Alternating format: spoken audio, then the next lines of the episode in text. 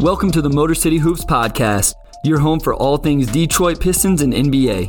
Thank you for choosing Motor City Hoops, and I hope you enjoy this episode.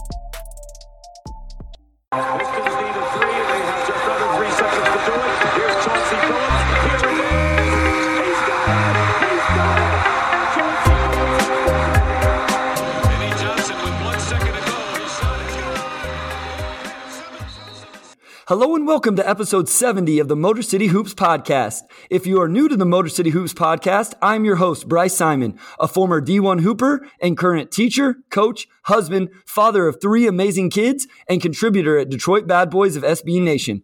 We are back today with our weekly Tuesday episode drop talking about all things Pistons and the storyline surrounding the team. Before I introduce our guest for today's episode, I do want to encourage you to check out last week's episode 67 with Omari Sankofa from the Detroit Free Press. And if you haven't yet listened to the Detroit Bad Boy flagship podcast with Laz and Ben dropping on Mondays, you need to put that in your schedule as well. But in this episode, I'm absolutely thrilled to be joined by a man that has opened a ton of doors for me, gave me a job, and makes all of my articles sound much, much better. Sean Corp, editor for Detroit Bad Boys. Sean, welcome to Motor City Hoops, and thank you for joining us. Thanks for having me. Excited to be here excited to get into this. On today's episode, we of course will talk about Cade Cunningham, but also dive into some other players on the roster a quarter way into the season and continue to look at the offense as a whole. And we'll dive into a fun topic and find out what three Pistons from past and present Sean and I would like most to sit down and have a meal with. To finish off, we'll play Sheet or Sham, but from now on, I'll get to play as our producer Wes Davenport is going to run the game for me and my guest keep score, and announce a winner at the end. That should be a lot of fun. But let's start off this with the Pistons offense and continued shooting woes.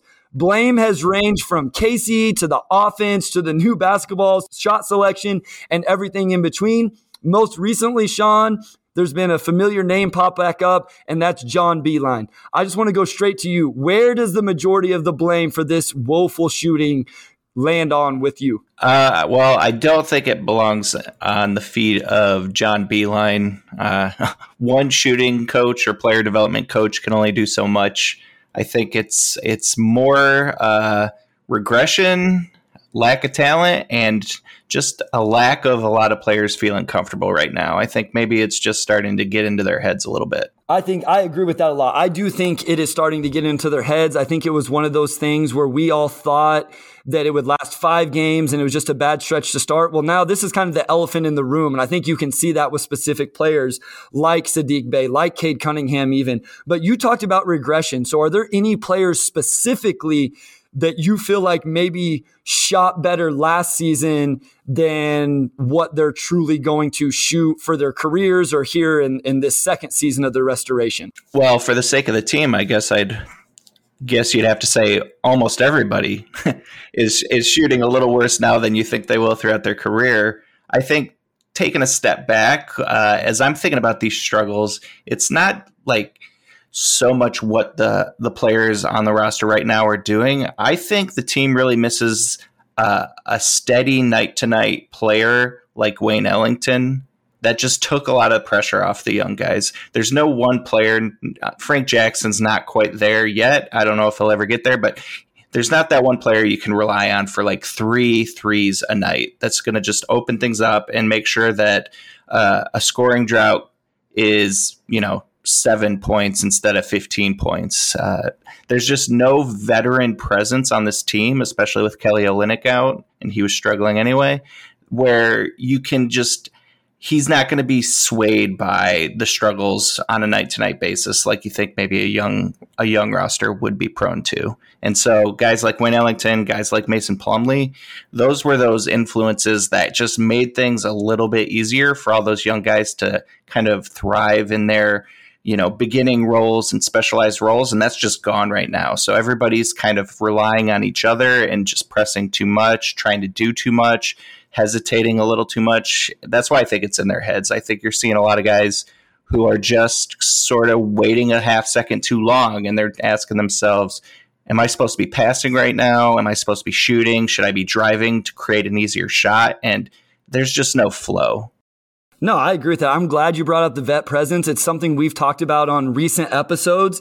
And you think about this roster 10, 15 games into last season, and there was a lot more vet minutes going to vets like Wayne Ellington, even a Delon Wright, Mason Plumlee, even guys that we are ready to see moved on like Derrick Rose and Blake Griffin. But you bring up a great point with the Wayne Ellington and just feeling like you had a guy that was going to knock down the shots when necessary. But I want to go back to Beilein just real quick, and then we're going to yeah. move on to Cade. Why do you think Beilein takes the brunt of this? Like, is it because of what happened in Cleveland? You know, you know what it is because you know Wes brought this up. He he tracked this down. The Pistons literally have a shooting coach. Like John Beilein's is, I think it's player development or something. I don't even know what his title necessarily specifically is, but it's not shooting coach. David Hopla is the shooting coach, quote unquote, for this team. So why does it fall on Beilein's shoulders for so many people? I think he's the biggest name. He's the most recent addition to the player development staff. I mean, this whole team has an entire new assistant coaching staff, and yet I don't think I hear that ever mentioned. It's because they're not uh, on a first name basis with a lot of basketball fans in the state of Michigan, like John Beilein is.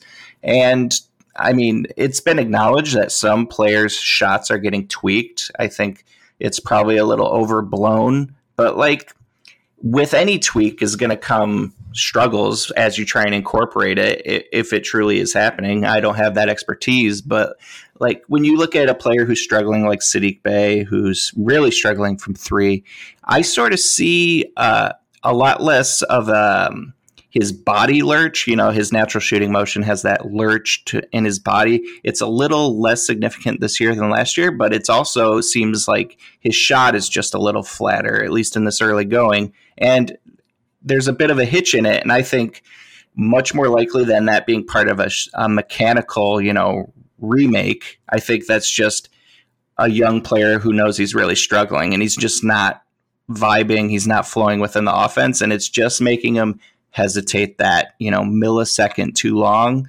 and creating a lot of you know front rim shots. So you brought up the tweak, and this can lead us right into Cade Cunningham because he's one, and it floated around on Twitter. I'm sure you saw, saw it where it talked about the low release and how it needs to be brought up. And I don't necessarily disagree with that, but like you said, if they are tweaking them, doesn't the fan base, wouldn't you like that? Like, what do you think, Sean, if they're tweaking, let's say, Killian, Cade, Saddiq, and I know that historically, uh, historically is not the right term, but last season we saw good numbers from Cade in college and Saddiq as a rookie. But for better long long term success, wouldn't you take some short term regression if tweaking those shots are going to yield those results? Like if that's what this is, then I'm personally okay with it. We're not trying to win this year anyway.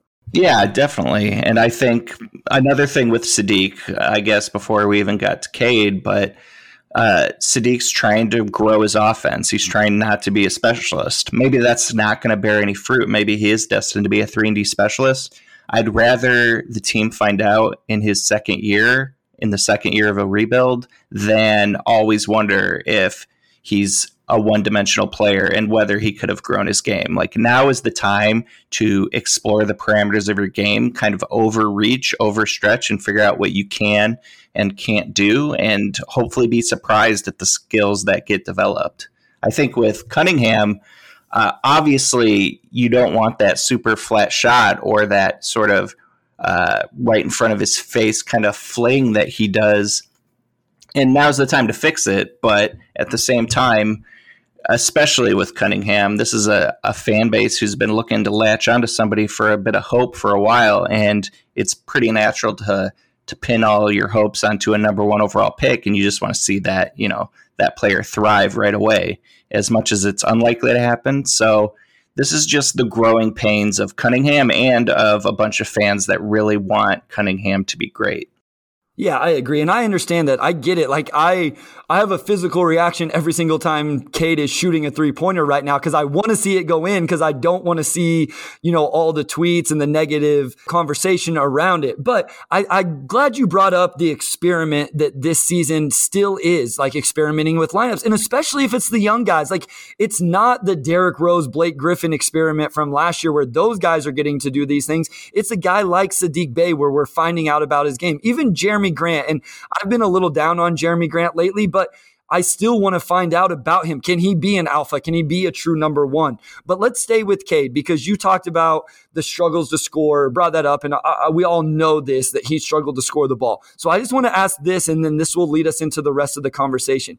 Would you rather he be struggling to shoot the ball right now, but us see all the other good things we've seen from him? Or the other way around? Would you be nor- nervous if you weren't seeing him grab rebounds, not be engaged on defense? I know he has turnovers, but not throw good passes and have possible assists. Which way would you be more nervous? I mean, I think that shooting is probably the more coachable talent. He's showing so many natural abilities. He's showing so much processing ability that's hard to teach. It just comes naturally to some players. And so that's what I'm sort of pinning my hopes to with Cade right now and just thinking that the shooting will come. I I personally did not expect him to have a really good first season shooting the ball. He really struggled from a lot of phases in the floor of hitting his shots, uh, three pointers accepted.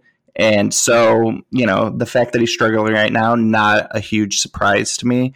But one of the reasons that I wanted Cade at number one overall for the Pistons was he seems like a guy who's going to put the work in. He seems like a guy who takes it all seriously. So, you know, whatever this season leads to, he's going to internalize all those things he struggled with and he's going to you know work all offseason to fix those issues and so i think that eventually that shooting will come and it's going to make all those other aspects of his game that he's already shown a lot more dangerous and i think he's the kind of player because he does not rely on supreme athleticism that as the team adds more complementary pieces that are more, you know, high functioning players, that's also going to open up his game. So now it's just sort of exploring how to integrate him into the offense, which players fit, which players don't. But, you know, on a night to night basis, as much as I want to see him hit five three pointers, I am just as excited watching him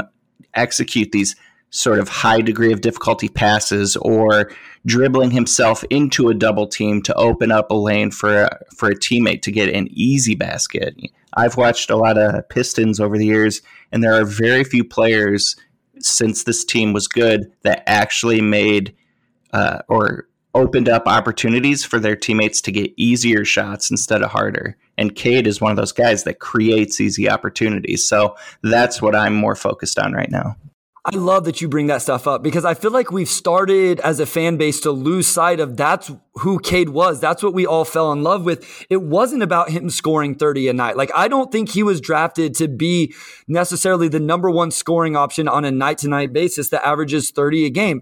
I think he was drafted for a lot of the things you talked about, the intangibles, all of that stuff to average 20 a game, which if he was shooting a good percentage, a, a halfway decent percentage, he'd probably be averaging 20 a game, but to really be that closer. And I feel like in his young career, we've already seen parts of that. So I love that you brought that up with Cade. Before we move on to something else, I do want to ask about his foul trouble. Are you concerned about that at all? You think he's just a little too handsy defensively, just a young guy learning his ropes in the NBA? What do you think about, and has that thrown off his rhythm a little bit? I mean, I think it's probably thrown off things a bit just with everything else that comes with learning the speed of the game. I think he's also kind of he likes to uh, cheat off guys and then recover. And so that puts him in an unfortunate situation sometimes. And at the NBA level, that's going to lead to some fouls. But I do also, you, you know, you take the good with the bad. His ability to sort of diagram what the offense is doing and uh, sort of anticipate where the passing lane is going to be or how to get uh, an opportune deflection or an opportune steal. That's one of the things I love about Cade's game, and I'm really high on his defense because of that. So you just have to kind of deal with the foul trouble right now because he's learning, you know, the parameters of what will and will not work at this level, kind of on both ends of the floor. So I don't really I mean, I'm worried in so much as it could limit his playing time, but I don't think it's going to be a long term issue for Cade as far as fouling. And we'll talk about Killian specifically a little bit later. So I don't want to dive into him just individually, but is that def- backcourt defensively, does that excite you? Were, were you as excited about that defensive backcourt as what some people were when Cade was drafted? And then what you've seen from it so far this season? I don't know how many games they've actually played together, not as many as we would like, but from what you have seen them together, are you excited about the defensive potential of that backcourt? Well, considering how awful the offense has been, I think the only the only thing that gets me excited on a night to night basis is the the defensive potential of that backcourt. Uh, again, Cade's got to learn how to hit his shots.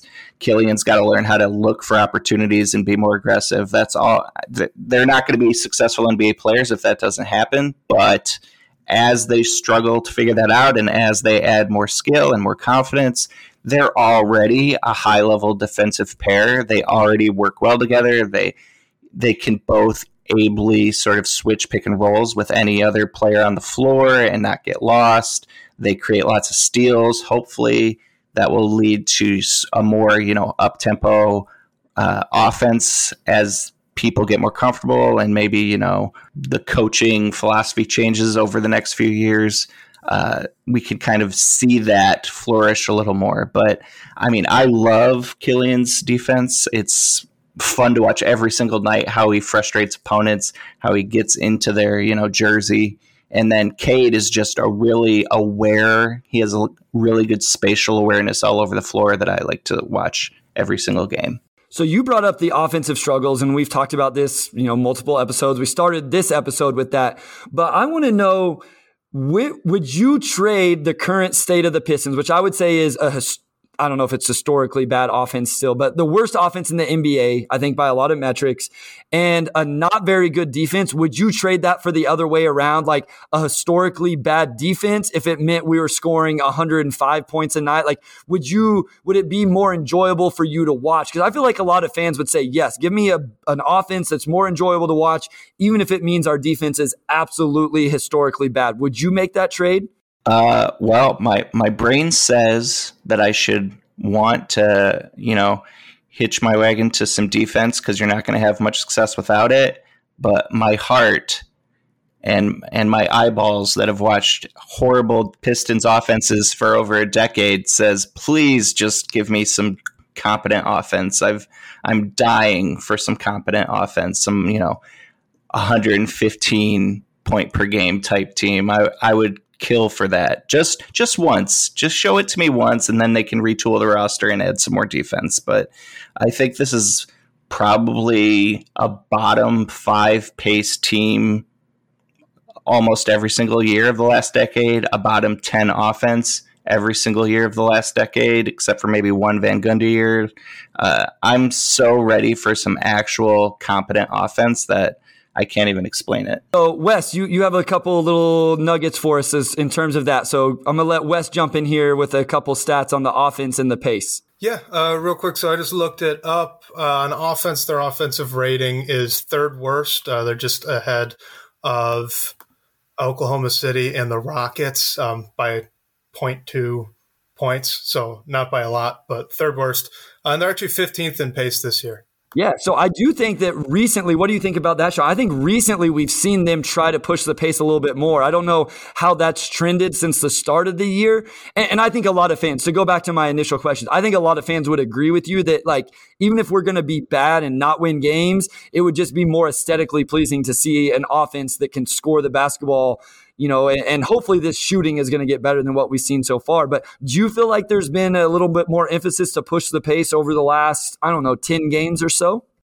I mean, I certainly think it's something that Cade likes to do. And I think having both Cade and Killian as someone who can receive that initial pass, I think that's conducive to it. I would, I kind of wonder now hearing that how much of that is reflective of their, you know, their generating a lot more steals, and that can lead to some transition opportunities that's not typically there for Pistons teams. So I wonder how much of that is tied to their ability to get the other team to turn the ball over.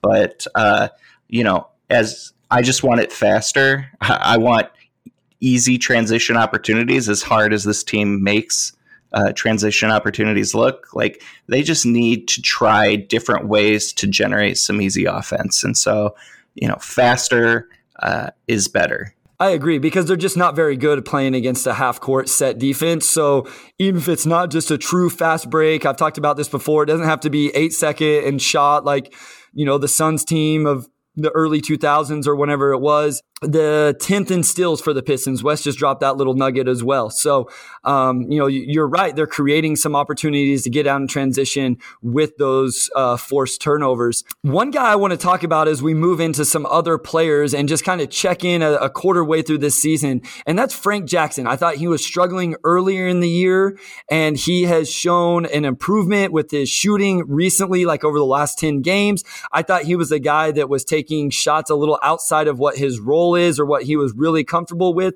What have you thought about Frank Jackson, even going back to what you saw at the end of last year and what you expected coming into this season? I think Frank Jackson's actually kind of playing that role that everybody sort of put the mantle on Saddiq Bey in the preseason of okay, we know he's a 40% three-point shooter, but now look, he's he's adding new elements to his game. It's been interesting to watch uh, Frank Jackson kind of drive the lane a lot more, drive aggressively, drive in transition. He used to be a pretty high flyer in college and sort of had to learn how to become a shooting specialist as I think he had a foot injury that kind of sapped a little bit of that athleticism, but I think he's finding a, a comfort zone in both areas of the game. And so, you know, in the preseason, I said that Frank Jackson might be the most important bench player the Pistons have because they just desperately need somebody to hit three pointers on a consistent basis. And, you know, as long as he's doing that, he's an extremely valuable piece. If he can add to that the ability to actually, you know, drive to the rim and isn't afraid to do it, I think that's all the better. And especially as some of the other guys are shooting with their perimeter shot. This team wouldn't be anywhere near any victory if it wasn't for Frank Jackson the last couple weeks. Yeah, I think he's done a really good job, like getting comfortable with his role off the bench. I think he's starting to find the shots he needs to be taking. I felt like he was kind of hunting out shots early in the season because he wasn't sure whether he was going to get the ones um, or get enough attempts. But you brought it up, kind of the athleticism, and you know everybody tweets about it now. I think he had a, the two handed dunk against uh, the Lakers. I believe that was um, on, on, Sunday night. I know it was on Sunday night, but I believe it was in that game, if not the game before. But he's kind of sneaky athleticism. And he just, his ability to attack the basket in general has been better than I thought. And whenever you can shoot the ball, the way he has shown at times, you're going to get guys to close out hard to you and then have opportunities to make plays. The next guy I want to check in on here 20 games into the season is Luka Garza. I'll be honest, he's probably already played more minutes than I thought he would in his rookie season. He has played in when I look 11 games this season, averaging 11 minutes a game, got a couple starts with the Isaiah Stewart and LeBron James dust up, which I'll ask you about here in a little bit. What have you thought about Luka Garza just from the time you've seen? Well, I, I don't want to rain on anybody's parade, but I just don't see an NBA game in Luka Garza. I just don't think he's ever going to be the defender. I don't think he's going to be the shooter. Don't think he's going to be the rebounder that you're really going to need. Uh, he's already so you know at an advanced age compared to some young other developing players. So I mean Garza's kind of delivered exactly what I thought he would in the early stages of his rookie season. He's made a couple shots, he provides energy, but he's kind of deficient in all the areas that it seemed like he would be deficient in. So he's just not a guy I really see it with. I, I know some people are huge fans, you know, I'll root for his success, but I, I just don't think that's a, a long term or even a, a medium term answer to. Uh, what the Pistons are looking for.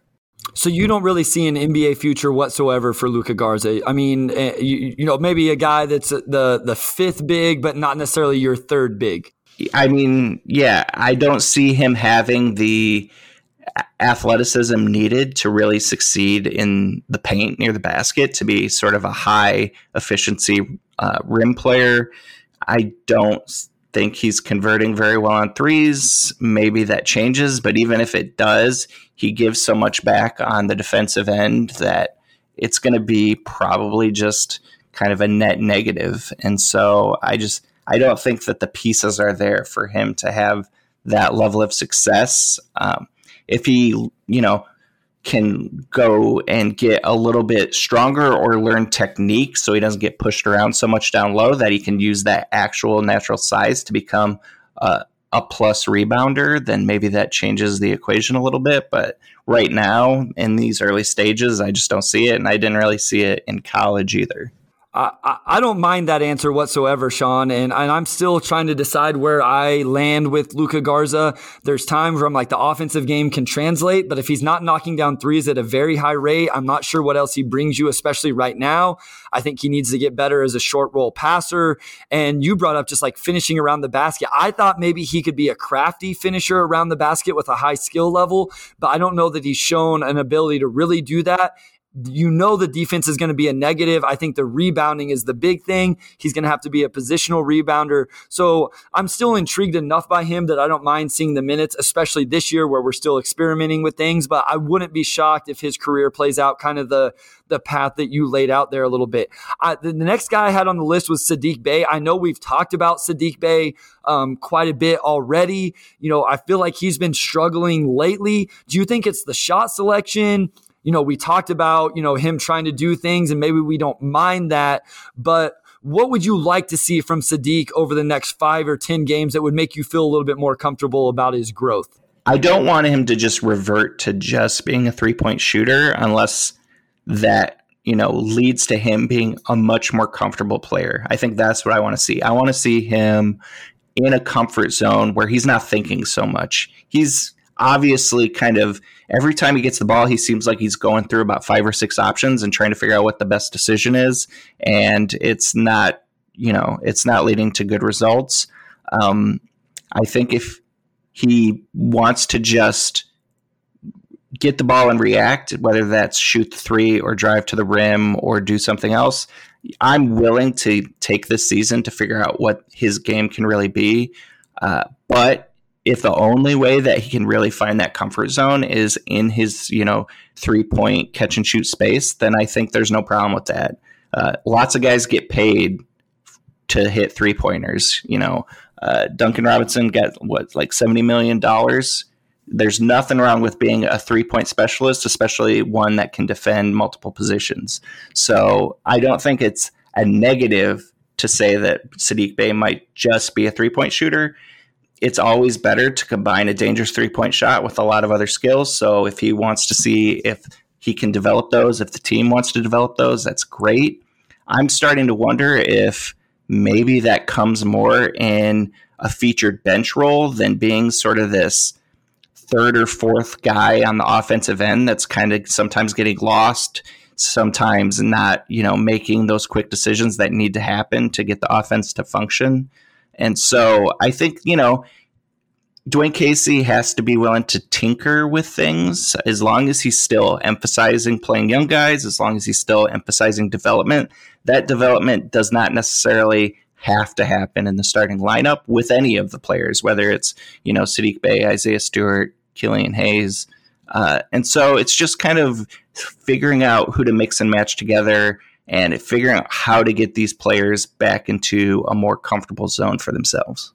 So, not to put you on the spot, but let's say Dwayne Casey did decide, and everybody, let's say everybody's healthy, including Kelly Olynyk, and Coach Casey did decide, like, hey, let's try Saddiq off the bench. Maybe he could be more comfortable in that role. And you know, it would work better for him. And we've seen him stagger those minutes where I think he he's the first sub and then he starts the second corner kind of with the second unit. So we've seen this in a roundabout way. But let's say he fully made the move for him with the second unit or off the bench. Is there a particular guy you'd like to see with the starting lineup? Like one of the guys not getting to start right now that you think may flourish playing alongside Killian and Cade? I think that I want to see a player that seems like they have a lot of chemistry with Cade. And so I think it would just be Frank Jackson. He shoots the three well, he's confident, he's running all over the floor. Cade's able to find him because he's always moving, he's always willing to find an open space. Uh, and I, you know, really like that. I think I'm watching these games a lot with, you know, the ability to develop chemistry with Cade Cunningham in mind.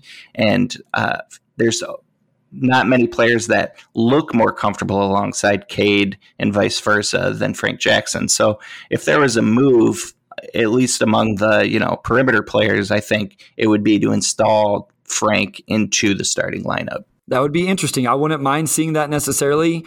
Um, and it's not me thinking that Saddiq Bey, and I don't think for you with Saddiq Bey saying like he can't become still what we think, but maybe he'd be more comfortable in that role and he'd kind of be the alpha with that group where he didn't really have to worry about what shot he was taking and we could maybe see him grow a little bit. Be something interesting to keep an eye on moving forward. The last guy I want to talk about is Killian Hayes. We've talked a little bit about him, obviously dealing with the injury, you know, early in his career in general, we've seen him have to deal with injuries and it'd just be nice to see him stay on the floor you know, I know one thing a lot of people were waiting to see for the Lakers game was was him being back on the floor, making noticeable difference for the offense. Did you think that? Did you watch that Lakers game and then taking into account all the games, do you think the offense flows better with him on the floor and just the team in general? I think definitely it flows better with Hayes on the floor. I think that he's a, a willing distributor I think obviously Cory Joseph is going to pass the ball, and, and Cade's always going to be a featured player on offense. But Cade's looking to pass, you know, for better and for worse, because he needs to, you know, learn a little bit of selfishness and aggressiveness with his offensive game for himself. But he's always looking to drive, always looking to, you know, dish it out to the perimeter, looking for cutters. And you really saw that against the Lakers. He had eight assists to just one turnover. I think that you know, you mentioned Cade's turnover problems earlier. I went into the draft thinking he's probably not a point guard, but he can be a lead ball handler. So that means you need to join him with another, you know, primary passing option, preferably one that can hit, you know, some shots.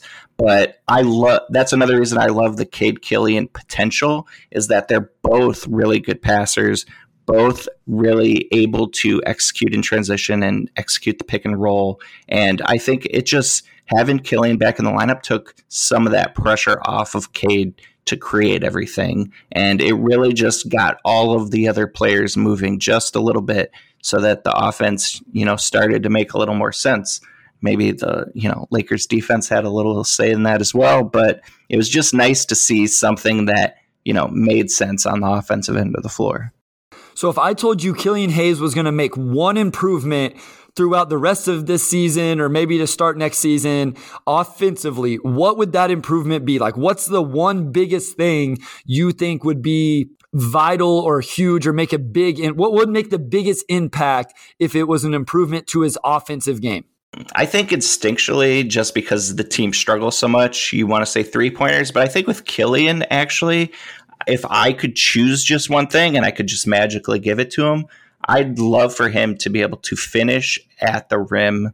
He's got such, you know, great size for a point guard. I think he's faster than people give him credit for. If he was able, even as, you know, kind of a one hand dominant player, if he was able to get to the rim and convert looks or get to the free throw line because of his, you know, aggressiveness and, you know, threat of scoring because of, you know, quality body body control and touch. I think that would open up the offense in ways even greater than having another competent three-point shooter because this team really has no rim pressure whatsoever and it makes the team so much easier to defend. It's really just Jerami Grant, and that's about it. Uh, sometimes Cory Joseph gets going, but if you could add somebody in the starting lineup who could consistently get to the rim and be a dangerous presence, it opens up so many passing lanes. It opens up much easier three point opportunities. And it seems like something that could actually be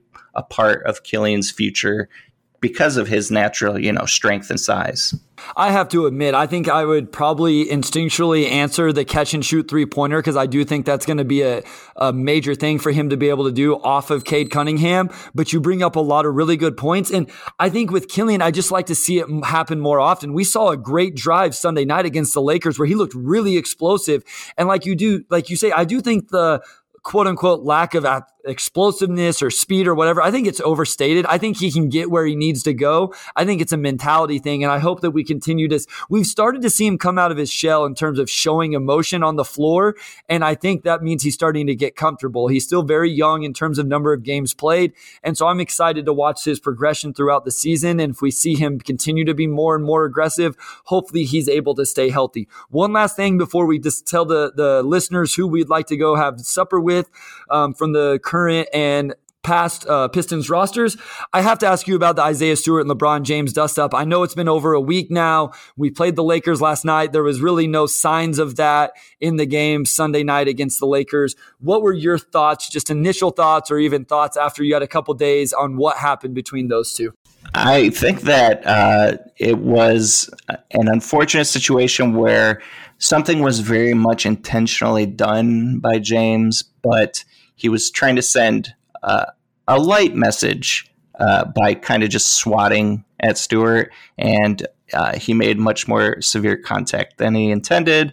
It opened up some wounds, and uh, Stewart lost his cool in a way that it just really can't happen to that level, obviously. But I don't regret or I don't blame him for, for being pissed and going, you know, going at James for you know, a little explanation, a little retribution. Obviously, he can't fight. Obviously, he can't, you know, be uh, tackled by five teammates to prevent him from trying to murder somebody. That can't happen. But I love the way that Stewart plays. I think the only reason James did that in the first place is because Stewart plays in an aggressive, hard nosed style in a good way. And it made James overreact. So, you know, as a Pistons fan, as a fan of hard nosed basketball. I love that he's the kind of player that can get under somebody's skin just by playing hard. And, you know, Stewart didn't do anything dirty initially to kind of warrant what James did. So it was, you know, a whole lot of nothing really uh, one game suspension, whatever. There, I didn't expect anything to happen in the follow up game. I think both players just wanted to treat it as water under the bridge and move on with their lives because I don't think either of them are inherently fighters, inherently dirty players. I think you know Isaiah Stewart's a st- soft spoken guy, and he just wants to put his work in and play hard. And so, uh, if you're gonna you know punch him in the face for playing hard, he's gonna react accordingly. Yeah, I, th- I, think my biggest thing with that is I understood some of the initial pushes that Stewart had, but I would have liked to see him be able to calm himself down eventually. I feel like the third one and the fourth one, and I said this on the last episode, and then, you know, running through, you know, behind the, out in the, the hallway you know, maybe it was a little bit much, but I understand his frustration. You brought up hard nosed basketball though. So let's get into this mill with the Pistons. So I, I, will admit I took this from a tweet from the Everything Pistons podcast, and they had one of those graphics, you know, where it's two people at a table and you pick which table you would like to go eat with. And so we kind of took that idea and we we changed it just a little bit. So Sean, you're going to get to choose one player from a, from three different eras. And the first one, like I said, from hard nosed basketball was the bad boys. That's the first one. You have to pick one player, no coaches, no executives, nothing like that. One player from the bad boys era to start off your meal with. I always grew up as a Joe Dumars fan. He was always my favorite player when I was a little kid. I think he's got great stories to tell as a player. He's got great stories to tell as an executive. So uh, my choice from that era would definitely be Dumars. Okay, so just so the listeners know, that's literally what my notes say is Joe Dumars because he had player stories and he was was an executive, so you would have those stories as well. So I, I had Joe Dumars as well. You know, he has the Sportsmanship Award named after him. So I think he would be an awesome guy to sit down and just get the insights and the stories. And and I feel like as someone that's been an outsider for most of my life in terms of the Pistons, he's underappreciated from people outside of Detroit and that really follow the Pistons organization. So I think that'd be a lot of fun. I also feel like let, let's just say if you were going for the most interesting, Sean, I think Isaiah Thomas or obviously Dennis Rodman. What would you say if like if you were going a little more outside the box, someone that maybe would spice things up? Who would you choose? Um, well, if I'm having a meal, I'm trying to figure out what's my ability or inability to have a good conversation with somebody. I feel like Dennis probably has a lot of stories to tell that I'd be fascinated by, but I don't know if I'm the kind of guy that can pry it out of him. Might just be a very quiet meal. So I think uh, Isaiah is a talker. He basically wants to be given center stage and just, you know, let him cook. So I think that for the stories that I would just by proxy want to tell everybody in my life from that night, I would probably go with Isaiah Thomas because he would probably just spin like 10 priceless stories in an hour and you just wouldn't get a word in edgewise and that'd be just fine. it, w- it would be fun to sit down and listen. Okay, the next arrow we're going to take a player from is the going to work team. So, who off the going to work squad would you have as your second member of the dinner? You got to go with Rasheed Wallace is there any particular reason why why why Sheed for you? Because I have been I have Ben Wallace because he he went JUCO, Virginia Union, undrafted to Defensive Player of the Year. The mentality played with like him and I, I, I hope could share some old JUCO stories and what it was like playing at that level. So I went with Ben Wallace. I did have Sheed as my second option because I thought he might be the most interesting. Is that why it would be Sheed for you? Well, I think actually it's it's uh, pretty much the complete opposite reasons that Ben Wallace is an appealing uh, dinner guest. When you're thinking about the way that Sheed came up, he was always the top guy. He went to a top program. He was a top pick. He was always under the spotlight, but instinctually, he was never a guy that wanted any of it. He just wanted to play team ball. He never you know, hunted for his stats. He would do anything, sometimes to his own detriment, because he was just trying to fit within the flow of the game, of the offense, and get the win. And he was a, a great player on both ends of the court. Uh, and also, I think that one, he would have a million, a million great stories. There were st- stories that could not be repeated on this podcast for sure. Uh, and I think also if you're thinking about the one player who's probably just born in the wrong era, and you know maybe it's better for him considering all the fines he racked up. But Rasheed Wallace in today's era of basketball, in today's era of social media, would be like the most popular player in the NBA. He would be an absolute solid gold, hundred percent stud in every aspect as a defender, three point shooter could defend multiple positions. And he was basically like made in a lab for the Twitter era of basketball fandom. And it's a crime that there are so few Rasheed Wallace gifts out on the internet, uh, especially in a Pistons uniform, especially in a, a Blazers uniform. And just, I just want to express that myself to Rasheed Wallace that somebody needs to just go through his archive and create this sort of Library of Alexandria uh, of just Rasheed Wallace, you know, GIF reactions because they could be used in any situation. Yeah, there would be there would be plenty to go around. I actually coached with a guy that he played at Iowa State, and then he played against Rasheed Wallace, and he was actually telling me a story the other day, and I will not tell the story on the podcast, but he was telling a pretty funny story about his time playing against Rasheed Wallace whenever they went up against North Carolina. But the last one, and then we got to get to Sheed Sham. So now the last is from the 2010s until now. So you can choose any player from 2010 up until the current roster. So who's the third and final person that you'll have at your dinner? Oh, this is so depressing. 2010 and on. Yeah. I want to say that again, just for the inside baseball stories of what really went down, I think I want to hear from Greg Monroe as I want to hear the guy who was drafted seventh overall, had a really good rookie season, seemed like the team was fully invested in him, and then they drafted Andre Drummond and then they signed Josh Smith.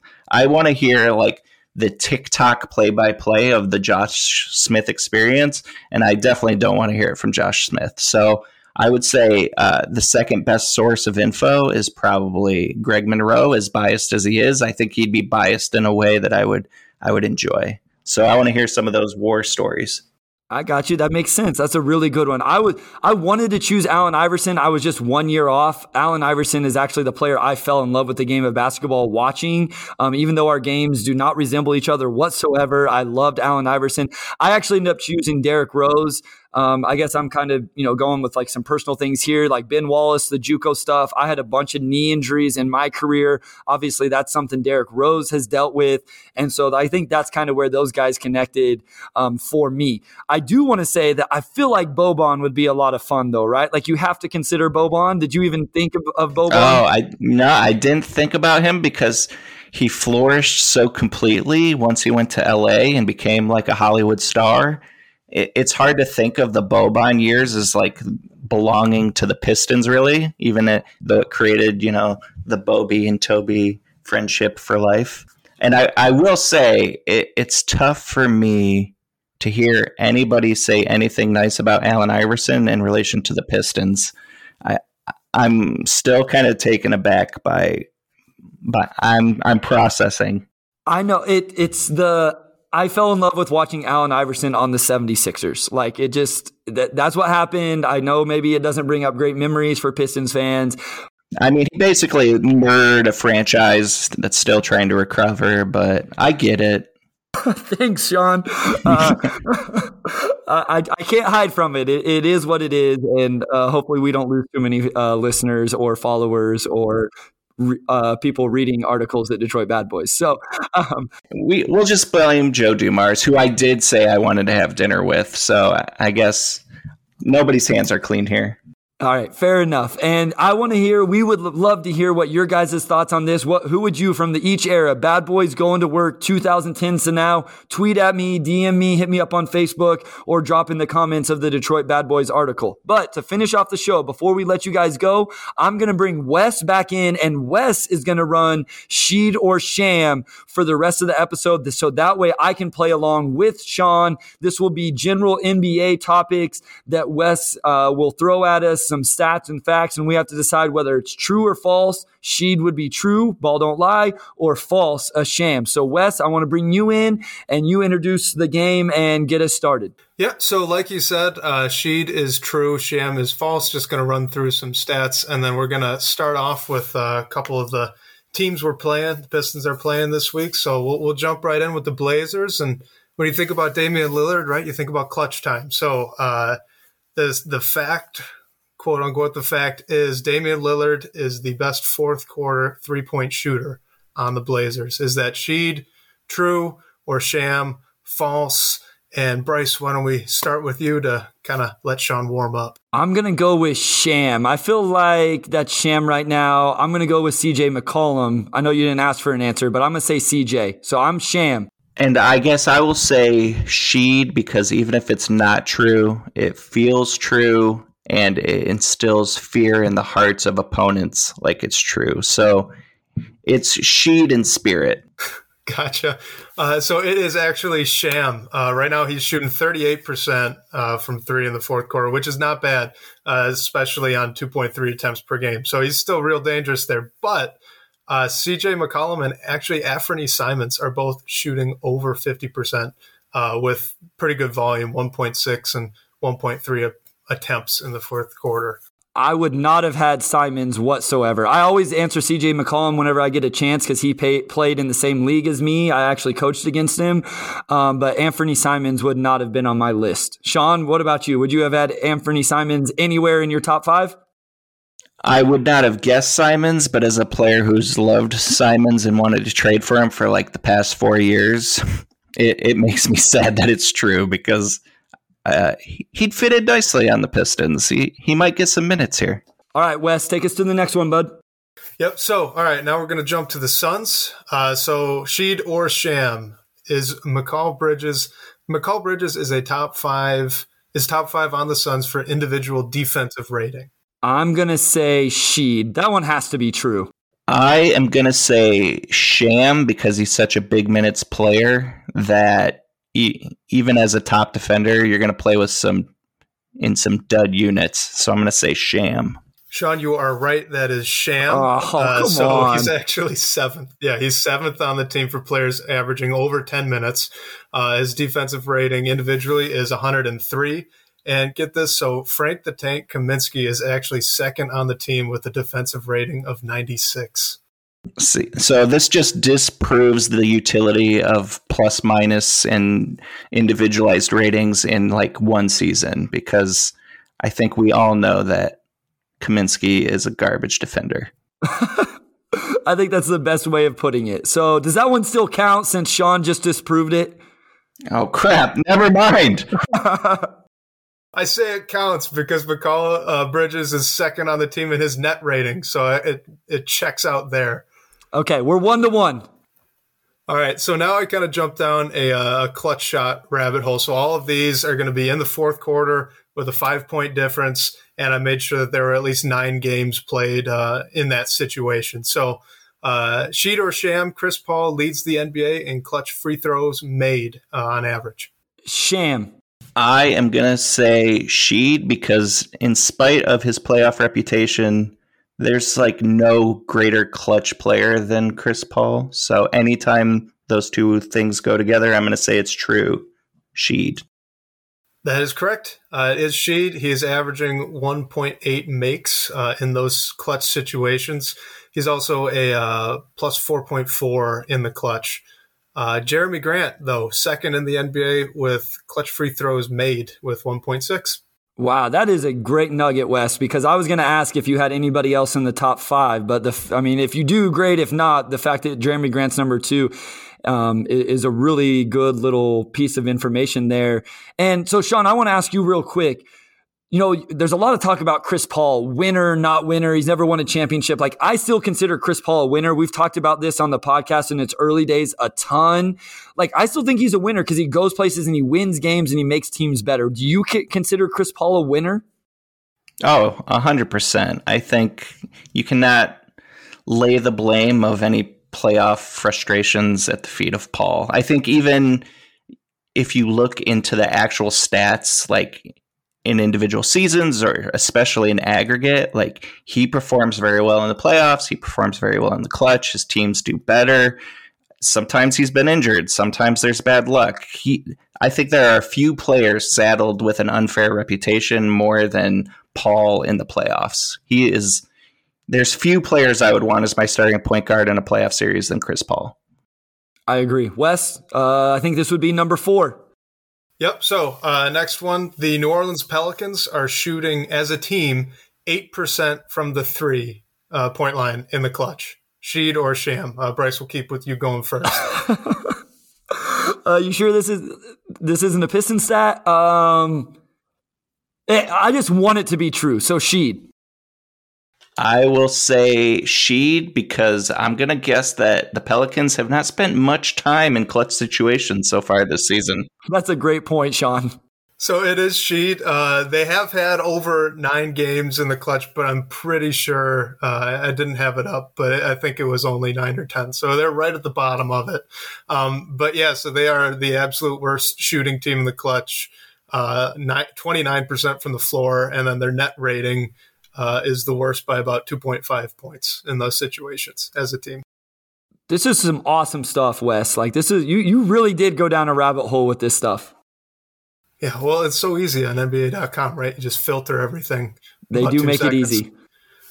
All right, next one. Uh, your Detroit Pistons lead the league in turnovers and clutch situations as a team. Is that Sheed true or Sham false? Sheed.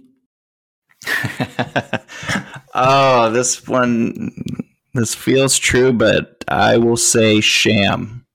I'll even go. Is does Cade lead the league? No, uh, he doesn't. And this is sham. Uh, so oh. almost. Wait, it's very close. Is it uh, when I'm thinking about the truly horrific clutch teams? I think of the Pistons, of course, the Rockets, and the Kings. So the Kings are tied with the Pistons. They're both uh, second worst with 1.1 uh, turnovers in the clutch. The Celtics are actually the oh, worst wow. Oh my good. I would have if you gave me 30 guesses, I might have gotten to 30 before I said the Celtics. That was a good call with the Kings though, Sean. That was well done. Well, they're terrible. Do you have any player individual players on that one, Wes? I don't want to put you on the spot. I don't know you don't have it pulled up right now. You do your research ahead of time, but you don't you don't happen to have any players, do you? I did not uh, have any individual players on this one. No. Maybe it's for the best. We probably don't want to hear the answers. Fair enough. Fair enough. So right now the score is Sean four, Bryce two. Okay, so uh, this one we're gonna go rapid fire. Uh, I kind of try to compare Cade and Luka Doncic so far this year in clutch situations because they've played very similar number of games and uh, minutes in those. So uh, it's just going to be uh, a quick, like we've been doing, true or false, uh, and we'll, we'll, try and go quick. So, um, right, they've played the same number of games. Okay, so Scoring for this one's going to be totaled, and at the end of the little rapid fire, winner's going to take all the points. All right. Got it. All right. So let's go. Uh, who has more field goal attempts in the clutch, Cade or Luka? Uh, Cade. I'm going to say Cade. It's Luka. He has 1.9, and Cade has 1.7. Uh, who shoots a higher three point percentage? Luka. Uh, Luka. Yep it's Luka. He's got 39%. Cade's at 33. Who is the better clutch rebounder? Cade. Cade. I made this too easy. It's Cade. Yep, 1.1, and Luka's only got 0.4. Who has a better plus minus? Luka. Luka. Yep, Luka. but it's close. So Luka's a plus 0.6, Cade's plus 0.3. And who has more total field goals uh, made in the clutch? It, hold on one, one second. Is this the last one, Wes, for the rapid fire? It is, but I have a tiebreaker. Oh, you do have a tie. Okay, so that's what I want to say because right now we're tied. So can you ask the question again? Yes. So who has more total field goals made in the clutch, Luka or Cade? Cade. Luka. It's Luka. He has seven. Cade has five. Luka's only attempted one more shot in clutch situations. Sean clapping in the background. So he gets all the points for that? Well, yeah, but it's one point, and they're just doing oh, okay. winner take off for it. But for fun, uh, since we got a second, we'll do the tiebreaker. So Sheed or Sham, Cade and Luka average the same number of turnovers in the clutch. They have the same number of turnovers, not average. Sheed. Oh, oh, okay. I'm going to say that Sheed because Cade has less games, but probably more turnover prone. So at Sheed, they both have three, and they so Luka's played 13 games uh, in this situation, Cade 12. So it's actually very similar. So just to, to round up the scoring there, Sean beat me in the rapid fire four to three. He gets an extra point and beats me overall five to two. So we don't have any special bells and whistles or anything like that on the Motor City Hoops podcast. But Sean, congratulations on winning the first official Sheed or Sham competition. Well, I uh, I feel honored to have uh, that you let me win. no, you were definitely better than me. And I hope you guys enjoy this that are listening. And I hope you guys are able to play at home while you listen. If there's a way we can make it better so you guys can participate, um, let us know. But this is a fun segment for us to do. And again, it allows Wes to have his voice heard on the podcast when he does so much. That's going to wrap it up. But before we go, I want to thank Sean. Sean, I hope you will come back and join us again. And uh, obviously, everybody at Detroit Bad Boys knows who you are and what you do, but just give everybody a chance to to find you and the content that you put out? Uh, yeah, I mean everything always goes back to with me to Detroit Bad Boys. So DetroitBadBoys.com. Follow at Detroit Bad Boys. You'll find all of the great content, including the amazing content that Bryce has created in the last year in text, on video, online. He's been an invaluable addition. This podcast is all already one of the best, and uh, thrilled to have you on board. Well, thank you very much. And, uh, you know, I had in my notes, notes to thank Sean again for the opportunities he's provided myself and Motor City Hoops. Like he just found me on Twitter, just throwing, you know, videos out and he reached out to me. And I, I don't know where I would be, where Motor City Hoops would be if it wasn't for him. So I owe Sean so much for the Detroit Bad Boys connection, everything he's done. As always, I want to thank Wes Davenport for everything he does for Motor City Hoops to make it better for you, the listeners, and easier for me. And finally, I want to thank all of you for listening to the podcast and supporting all the content that Motor City Hoops is creating. The podcast will be back late Thursday night with this West Coast trip with an instant recap and reaction episode after the game versus the Suns. If you're still awake about 60 minutes after the final buzzer, make sure you check that out or listen first thing Friday morning. Following that episode, we'll be back next Tuesday with a friend of the podcast, Richard Stamen, or better known as at Mavs Draft on Twitter, for an episode talking Pistons, draft prospects, and the NBA at large. Thank you, go Pistons, and we'll talk to you soon. Thank you for listening to this episode of the Motor City Hoops podcast. Please give us a rating, drop a review, and subscribe. For more content, including video breakdowns, make sure you follow us at Motor City Hoops on Twitter. I hope you join us next episode. Until then, be safe and be well.